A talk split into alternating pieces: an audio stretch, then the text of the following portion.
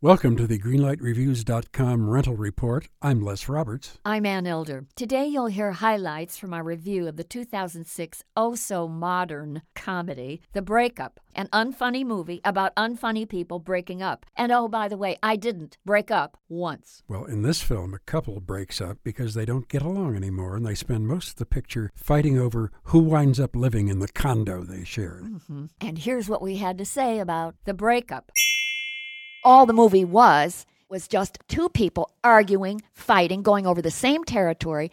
It didn't make any sense at all to me. I liked this film, and I liked it because it was very, very real. Mm-hmm. I've been in a lot of breakups in my life. I know how the fight starts, and I really believed these two people. Okay. Now, Les, my feeling is that real does not necessarily make for a great movie. In fact, real usually doesn't. Didn't you think this movie was starring two characters who were very immature? I really yes. found them frightening, and I couldn't find anything likable or frankly believable about the fact that these two were hanging on to each other. It was nonsensical. So, in case you can't guess it, America, I'm giving the breakup a very, very strong red light. Well, I'm going to give it a green light, Anne. Mm. I just enjoyed the film a lot. So, a green light and a red light for the breakup.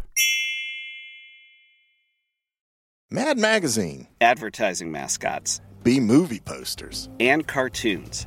Oh, yeah, can't forget cartoons. If you get the funky connection that ties these pop culture gems together, you'll dig two designers walk into a bar. See, we're a couple of creatively curious pals living between the bookends of grand museums and dive bars. Hey, you know the place, the sweet spot where highbrow and lowbrow become drinking buddies. So join our barroom chats as we talk influential work and uncover stories of how the familiar became iconic. Think behind the music for the stuff we love. Check out our website at two designers walk into a designerswalkintoabar.com. And listen wherever you get your podcasts or visit evergreenpodcasts.com.